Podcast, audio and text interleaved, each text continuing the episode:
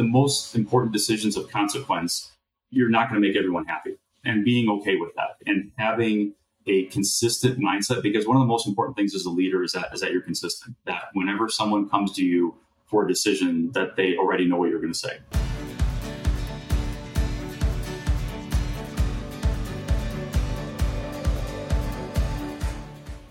Hey, Jeff, I'm super excited to have you join me for this episode of Coffee with Closers. Thank you very much for having me. Most certainly. So, to my audience who may not have met you before, can you share with our audience a little bit about who you are? Sure. I'm Jeff Pieta. I, I grew up in the uh, southwest suburbs of, of, Chicago in Brookfield.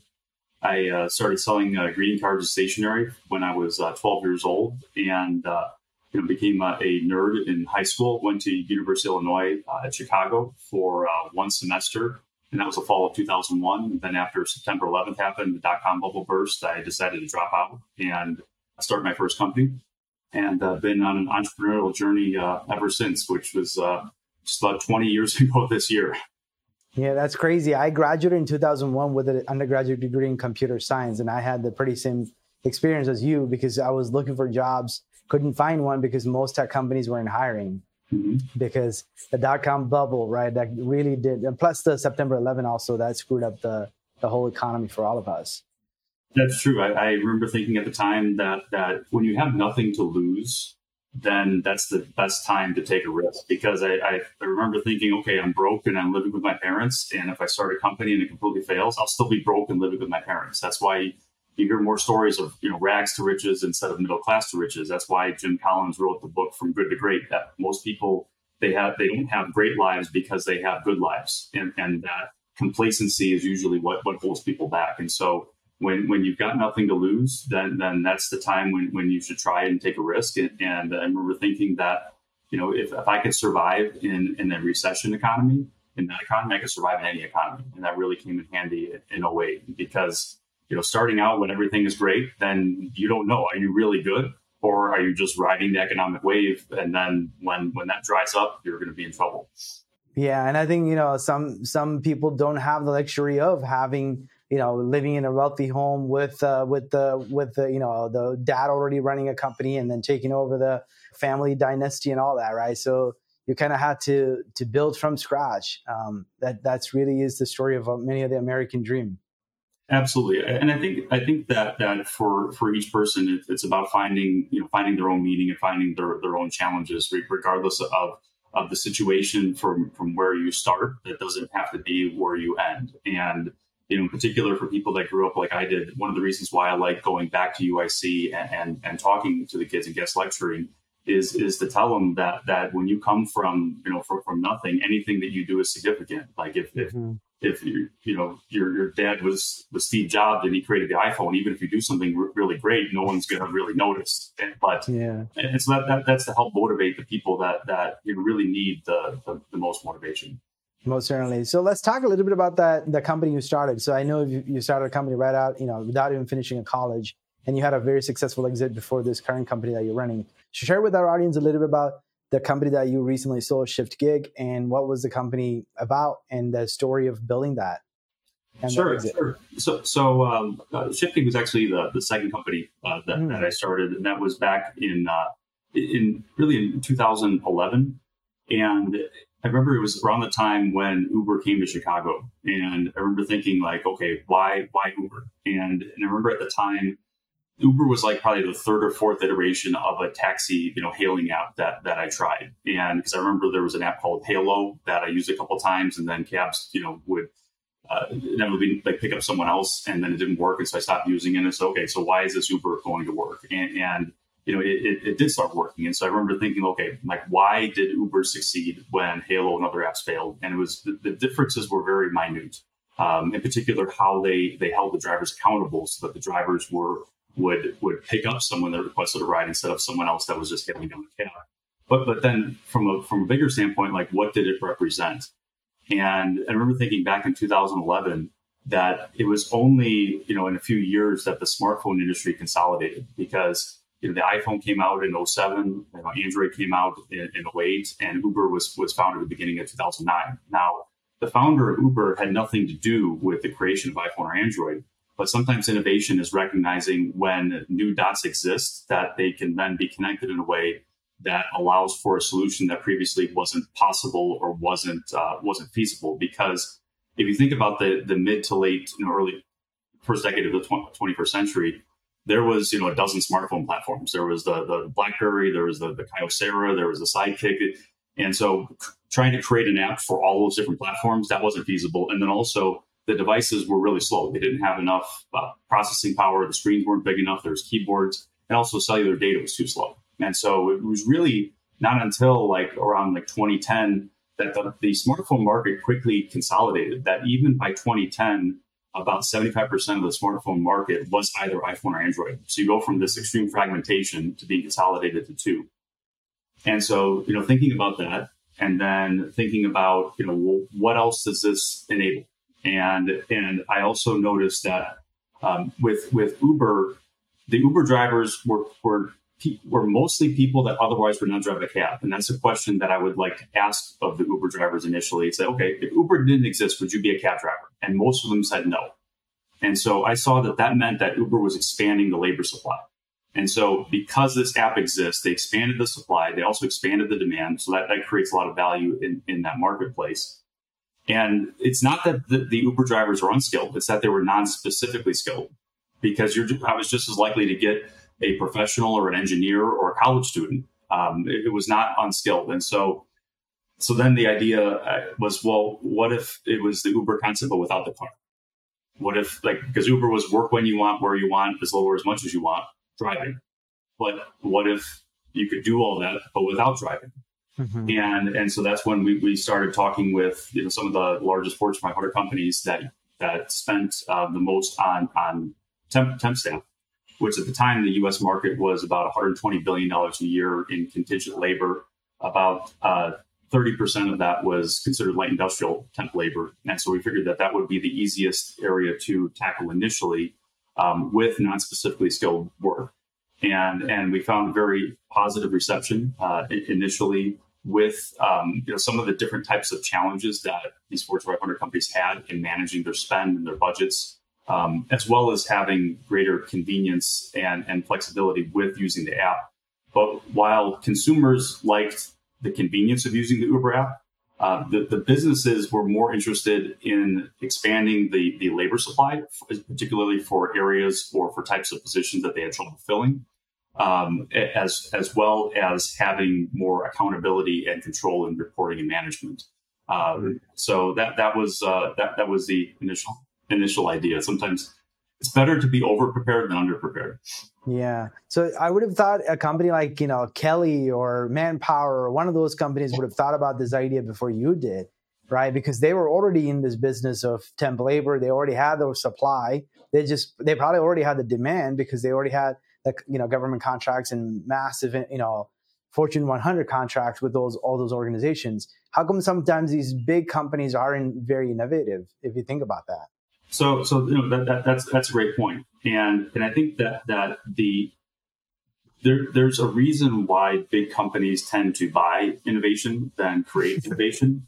Um, I, I would say that that the one of the main reasons is because big companies have to manage risk more so than startup startup companies.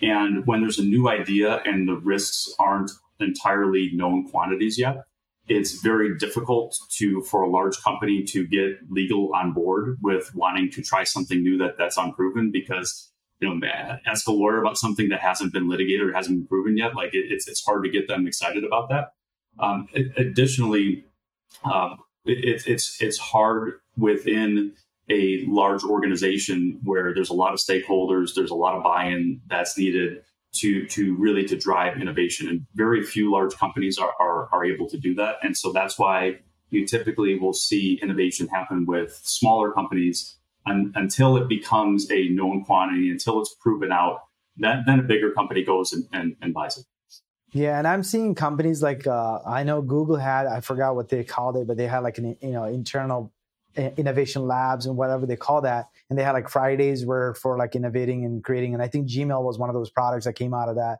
I think even chrome maybe one of those and i know hubspot is trying to do the very same thing.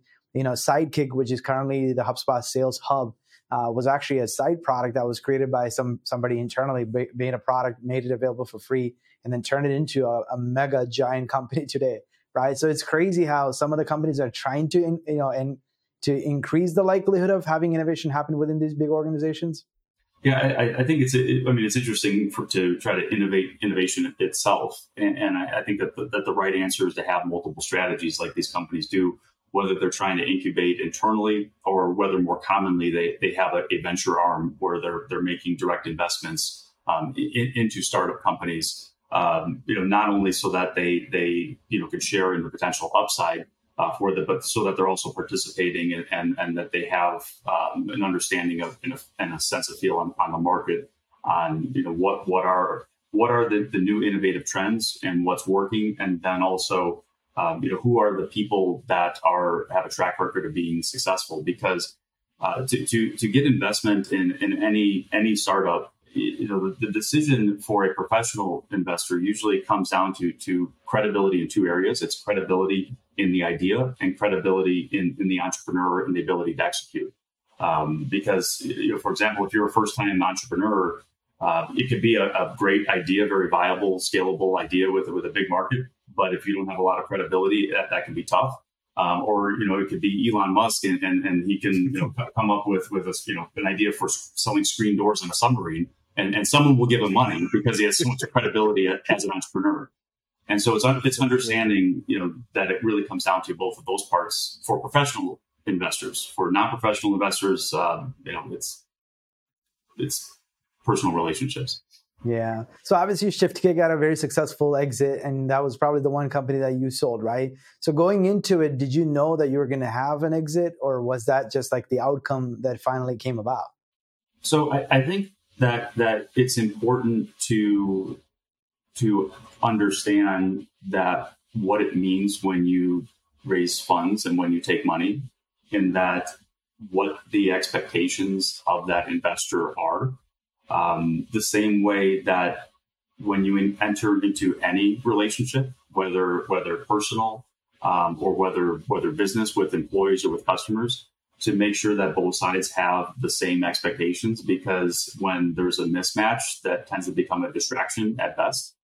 And professional investors that are that are you know deploying capital from from a fund they they themselves in raising those funds assuming it's not a family office set expectations with their limited partners on you know an internal return rate and also a, a, time horizon of when to expect that and so mm-hmm. it's it's important to know you know, where are your investors in deploying capital? Is, you know, are, are did they just start in a, in a new fund, or are you, you know, one of the last investments of a fund, and you know their time horizon is, you know, looking at you know the next three to five years, just just to have a, a sense because it avoids um, a, a where, where what also could be a distraction is anytime you're raising money, you have a group of investors that you need to get them all on the same page with the same terms. And, you know, generally one will step up as a lead to, to help, you know, herd, herd all the cats um, because they have to agree to the same terms for the same round.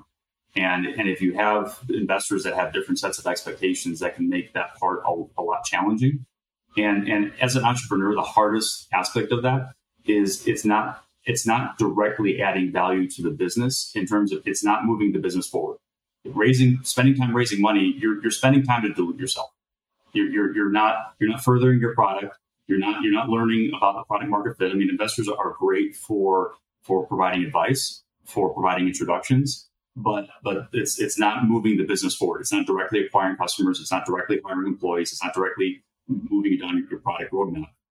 And, and so it's it's important to understand what those what those expectations are. And and for for friends and family, um, that's where you're generally more in control of setting expectations but, and I bet a lot of entrepreneurs that regret not setting what those expectations were um, initially and making it clear and putting it in writing so that, you know, if, if you know, if, if, you know, some friend from college, um, you know, calls years later said, Hey, like, you know, what am I going to get a return? You can at least refer to, to expectations that, that were set um, to avoid uh, a distraction. But that is important um, just in anything. Yeah. So, what was the biggest lesson you learned in the process of building that company that allowed you to change your strategy with this this new company that you're running? Wow. Um, where do I start?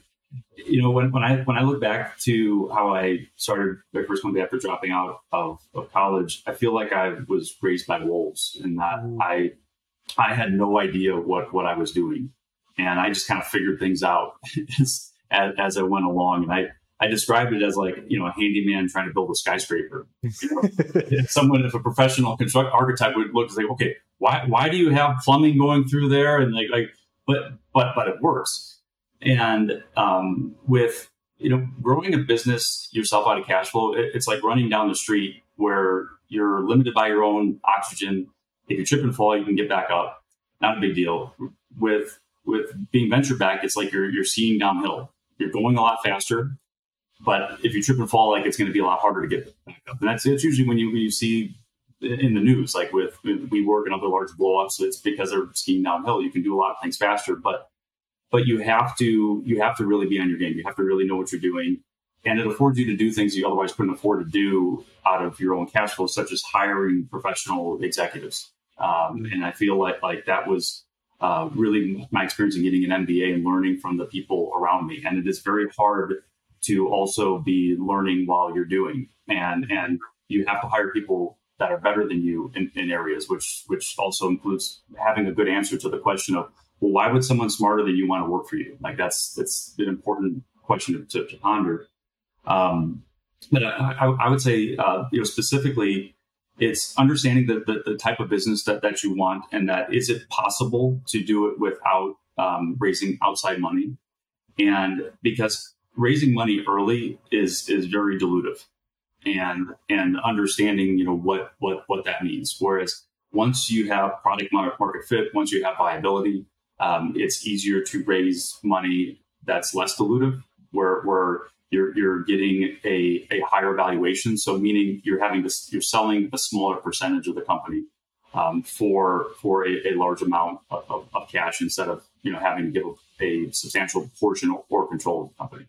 Yeah, but I think the, the, the luxury of raising capital is what you described because I think we both being entrepreneurs and you know I know your current company you're self-funding it and you're running it with you know customer funded business right? You're you're growing with what customers are paying you. But the challenge with that is you do need those critical leadership functions.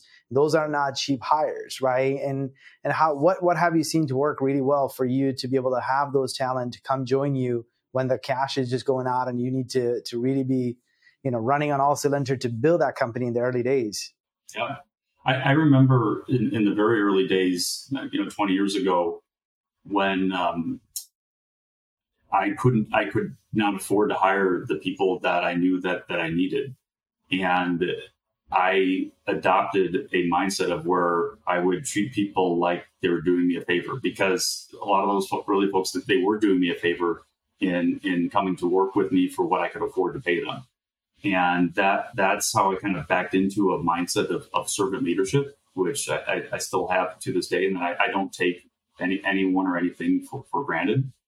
Um, I, I, think that that's also kind of an inherent challenge of, of any entrepreneur where you're inherently a generalist and that you have to be comprehensively competent.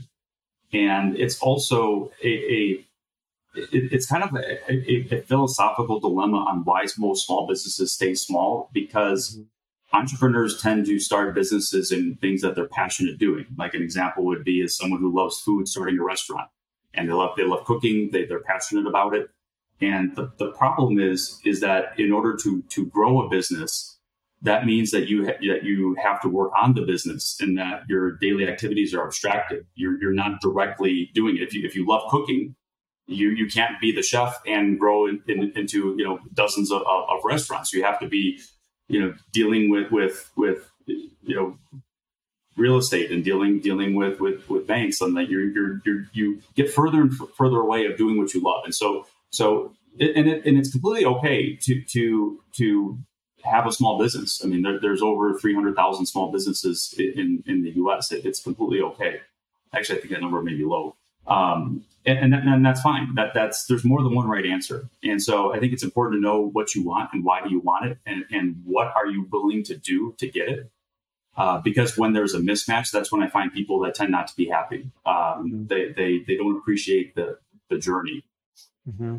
Can you elaborate on that servant leadership? Because I know that's uh, you know when you think about leadership, it's not serving isn't the first thing people you know have in mind. So can you elaborate on what you mean by servant leadership and how do you practically live that out? Sure, sure. Um, you know, one one of the things that that one of the values that I was I was raised that is really important to me is is being fair and and not having hypocrisy. I I, I would say that's my biggest pet peeve in that if, if it's okay for me to do something, it's okay for anyone else. There's no there's no double standards, um, and and that I think that that embodying that is is very important. But also to to truly have have a great team and to to have a good reason on why it makes sense for you to be a benevolent dictator because if if you lead by consensus that's that's weak in that by making decisions based on what you can get everyone to agree on that's by definition least common denominator. And and no innovation happens that way. When the most important decisions of consequence uh, you're not going to make everyone happy. And and, and being being okay with that. And and and, and having a, a consistent mindset because one of the most important things as a leader is that is that you're consistent. That whenever someone comes to you for a decision, that they already know what you're going to say, because what consistency builds trust, and and the best way to get people to trust you is for them not to have to trust you because they already know what you're going to say, they already know what you're going to do. To find to find your competitive advantage and and to really be deliberate at defining what is the culture of, of, your company and then how how are you measuring that culture and how are you being consistent with how you're defining those standards because when i hear from executives about some of the challenges with hiring and retaining millennials and, and, and zoomers you know that they, often will try to get a ping pong table or get a kegerator and and what, what, what they don't realize is that I, the millennials and zoomers they, they have a, a, a thirst for leadership they want good leadership, and there there is a shortage of, of good leadership. And and I, there's a, also a lot of times people that are great leaders are not good managers, and most companies require though they don't bifurcate those roles. In that, if you want to be in leadership, you also have to be in management. And I think that that, that they're actually two very different skill sets. When when you look at the people that are the best leaders, they tend to be very emotionally intelligent they they they tend to be very very solution focused, great at problem solving. They tend to be very very competent, very very confident. Um, they, they, they tend to be uh, great learners and they love to share. They love to teach. And and when you look at, at some of you know, what it takes to be a good manager, it's more about consistency, accountability, attention to detail, and, and, and also some of the, the, the less pleasant aspects of, of interactions when, when you're holding people accountable and, and you need to do it constructively. You know that that's it's important to do that tactfully but you know not not all leaders you know enjoy doing that or, or are good at, at, at doing that or, or being being consistent and, and, proactive with that. And so um, by having a structure where you can separate out between uh, leaders and managers I, I, think that, that that's important um, and and being deliberate with with your culture. But but it, it really comes down to in, in your core, like like do you appreciate your employees? Do you appreciate what they do? Do you value them? Do you, do you really do that? And do you, do you show that? I think that that's that's important because if if you don't, then don't expect them to value you. Hmm. You know, I recently heard an interview where Dharmesh, uh, you know, uh, HubSpot's CTO technically, but uh, one of the demands that he had when he partnered with um, Brian Halligan, he said, "I do not want, I do not want to be the CEO, and I want zero direct reports." I mean, a company that has like seven thousand employees and now worth over twenty-five billion dollars, he still holds a role with zero direct reports, and which to me was kind of crazy. So, do you think? it's like some people could be leaders. They're really good at leading, but they just don't have the, the skill to manage people. Could it be that their, you know, managerial skills are not, is lacking, but they might have like you said, good emo- emotional intelligence. They can read people. They can read the room. They can, you know, com- command people to, to do great things and challenge them to be great in the organization. I think that most entrepreneurs are terrible managers, um, my, myself, myself included. Ma- management is not not a strength of mine. Uh, I, I think I think that you know I, am a student of history, and and I've I've learned about many different leaders, great leaders throughout history um, you know, from, from, all areas, from all aspects, both you know, religious, political, you know, military, uh, you know, nonprofit, civic, otherwise, um, because there, there's different aspects of leadership that that are appropriate at, at different times or most effective at different times. Mm-hmm. But when you look throughout some of the greatest leaders throughout history, like they're, they're, no one talks about how great managers they are. Most of them are not good managers. And so I, I, you can't be all things to, to everyone. And that's even though a challenge of, of being a, a an entrepreneur is, is, the need to be comprehensively competent. It, it's it's about being good enough to get something done until you can find someone better in that area, and then get get someone else to do that. And so it, it's also recognizing that, and I and I think that that's that's a, a a sign of strength for any leader or entrepreneur to admit what they're not good at, because eh, I'm not impressed by anyone who doesn't share what they're not good at. Mm-hmm. Yeah, I think that being vulnerable enough, right, to be able to admit their weakness is also a strength because if they don't recognize their weakness, they're not going to find their complementary, um, you know, leader that they need to bring into the organization or whoever else, right? Like that can it's like in marriage as well, right? You got to know what you're good at and what the what your partner is good at. So it's same thing is true in business as well. Oh, absolutely, because you don't want to be the limiting factor, and I think that most businesses that want to grow that don't it's because the the entrepreneur, the leader, is not willing to admit what what they're not good at or how they're limiting that that factor. Because you know, same thing I, I, t- I tell entrepreneurs that that if if you're if you don't love your job and love the people you work with, it's your own fault. Like look in the mirror, do, do something about it. And, yeah. and and I think I think that a lot of times that you know it's really hard to overcome inertia and, and, inertia happens mentally as well when you've been doing something a certain way for a long time it, it can be hard to change and sometimes you just you need a you, you need a, a, nudge that is strong enough to overcome that that inertia and when i look at everything that i've read and learned about people that are you know the 1% most successful compared to the 99% i would say that the one consistent most impactful aspect is that people in the 1% they can change before they have to hmm. Whereas most people, especially if it's a significant thing, they have to hit rock bottom before they change. But to be able to change before you have to, that is the most impactful key to success. It's really easy to say, easy to understand, very hard to do.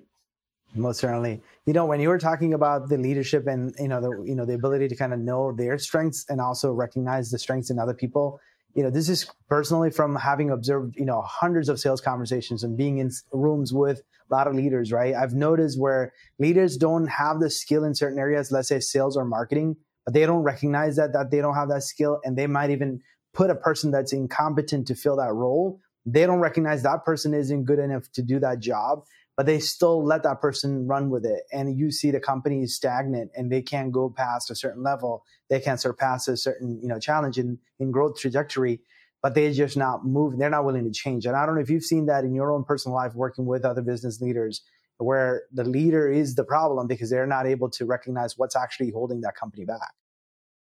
I, I, I have. I, I would say that it's, you know, fundamentally, it's having the right people that's in, in, in a group. And, you know, I've read hundreds of, of, business books, and and I don't think any one is is really significant consequential. It's it's more about the themes that you tend to see in across the board in many of them, and that oftentimes it's you have to say you have to say the same thing in different ways to get it to resonate with different people, and, and there, there's you know certainly things that that I've heard before, but then I didn't really understand it until it was explained in a different way. And so that's why I think that's good having having that variety out there. But you know, just like where there's sayings of you know, right people on the bus, wrong people off the bus, right people in the right seats. I, mean, ultimately, like having the, the right people on the team, like that's that's what what can can make or break companies, and that you know that that's one of the most important aspects of of a leader, and and and also being not afraid of making tough decisions. And and that's related with with culture. Having having the right culture for the right for the type of company that furthers its mission. And, and that understanding you know what the mission of the company is and what culture is needed to drive that. And and having it be not about you not about the entrepreneur. It has to be about the, the, the company. You know a, a, a company is legally a person. There's corporate personhood. So it's it's like it's like a, if you look at it like a child where where you want it to be successful and, and not, you know, a 40 year old living in your basement and, and you want to be proud of it. That, that's as an entrepreneur, if you look at it from that standpoint that you want to be proud of it, um, you know, you, you don't always control it, especially as, as companies get bigger or, or, you know, you lose control, like, you always will be the baby daddy, but, but you don't always control it. And, and, you know, on that, being consistent with that culture, which means, you know, one of the, I think, the tough decisions is deciding, you know, are you a meritocracy or? Do you value talent over tenure? And it's, e- it's easy to say, oh, we, we, we value, you know, talent. Well, but is, are you a leader that's strong enough where if you have someone that's been in a role for several years and then someone that was hired, you know, several months ago is a lot stronger, you know, who do you promote into leadership first? Like, are, are you actually making those tougher decisions when you, when you have great people, but are you truly promoting and putting the, the best people in the best positions? And, and, and every decision that you make, you know, recognize and, and know that you're sending a message, whether you want to or not. And oftentimes as a leader, some of the loudest messages you send is about what you don't do or what you don't say and, and just being, being cognizant of that. Yeah, those are some great points because I think you mentioned earlier about that 1%, the, the most successful 1% are the ones that can make the change that, you know, before they need to make that change. And I think it's recognizing all of those things that you mentioned. Uh, it's just crazy, crazy valid points. So let's talk a little bit about you personally. Obviously, you know, you've been an entrepreneur. You probably have, you know, a whole lot of things. And I know you got a bunch of other sidekicks going on too that we haven't even touched on. Uh, so you're running this new company and you have all these different things that you have to do as priorities. What are some of your productivity hacks? How, what, how do you get stuff done? I've always looked at time like how the Native Americans looked at buffalo. Nothing goes to waste.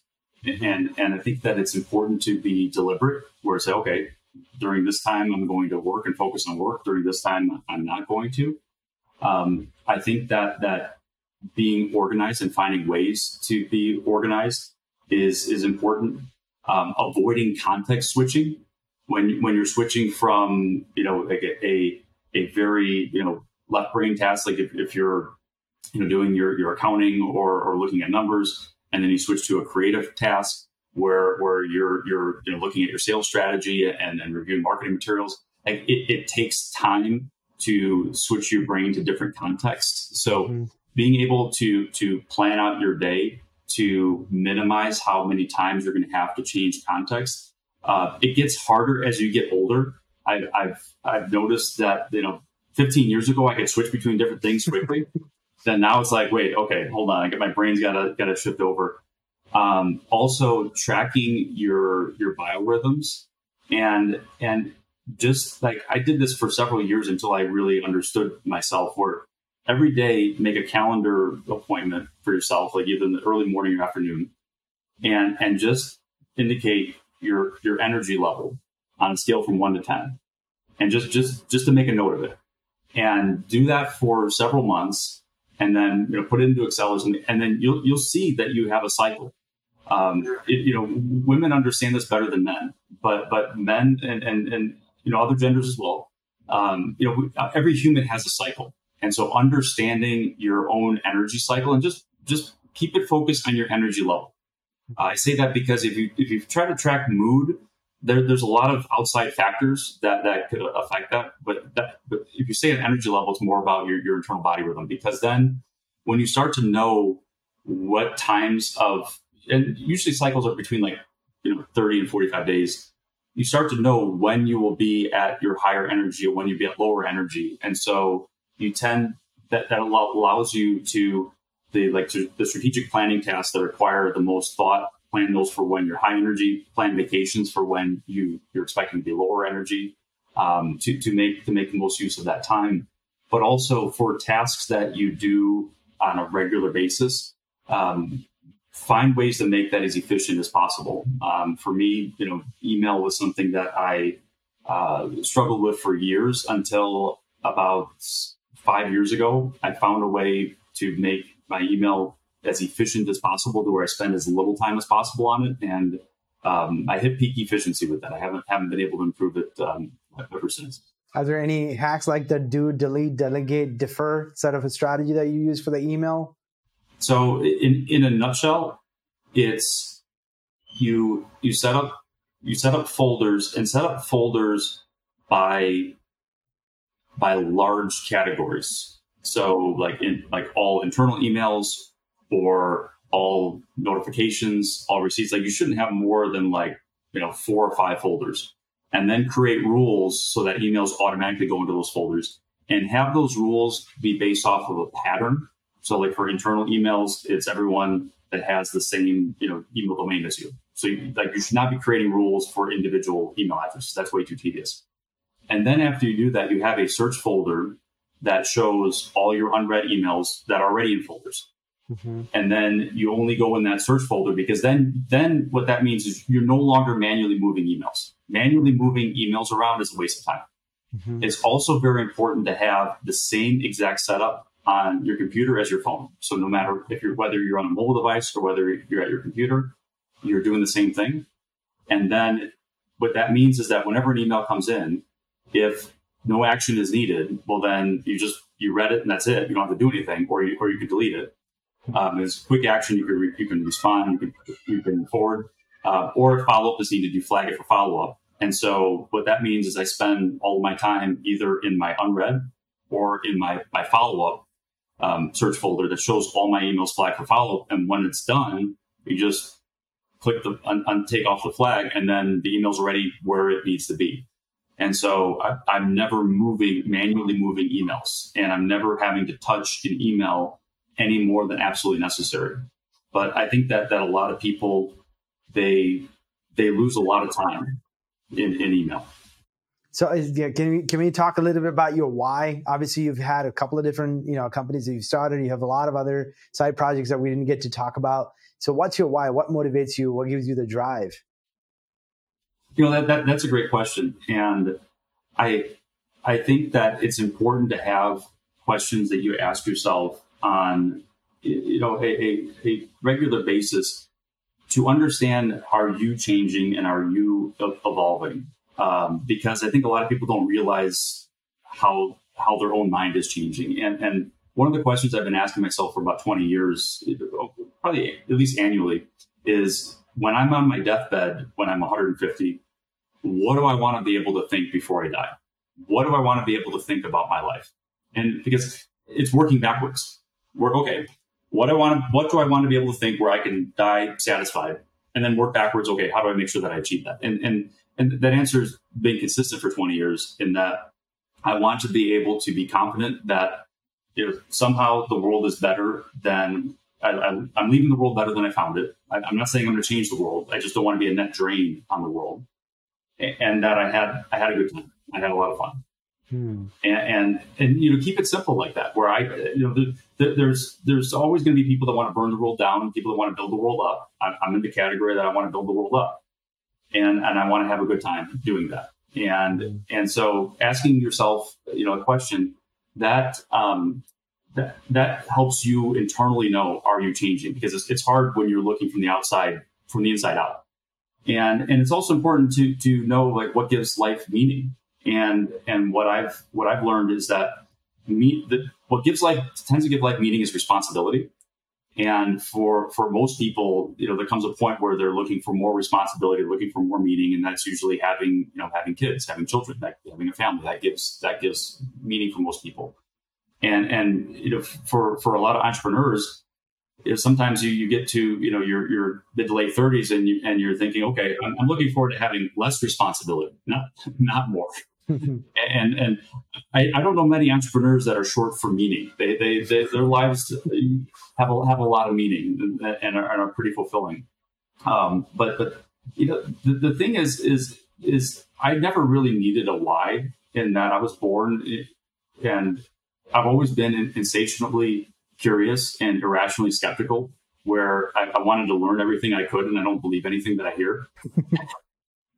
and and so it it, it uh, you know creates some some challenges, but but you know it it, it works for me, and and that I, I I think that it's important to be doing things for the right reason, and when you like the challenge and when you appreciate the challenge and you want to do something because you can do it right and you could do it well and you could become the best and you're genuinely curious and passionate about it, and you focus on what problem are you solving and, and you you fall in love with the problem instead of the solution then then everything else becomes easy.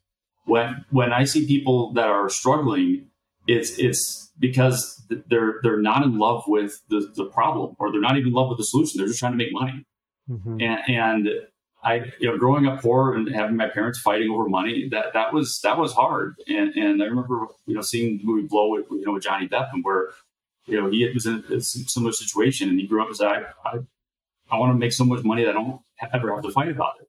Mm-hmm. And you know, I remember thinking the, the, the same thing, and and that money money is is a result, but but it's it's it's it's a means to an end, and that if that's if that's all that you want, then you're never going to be happy. It, it's about find find something that you you enjoy doing that that is also valuable.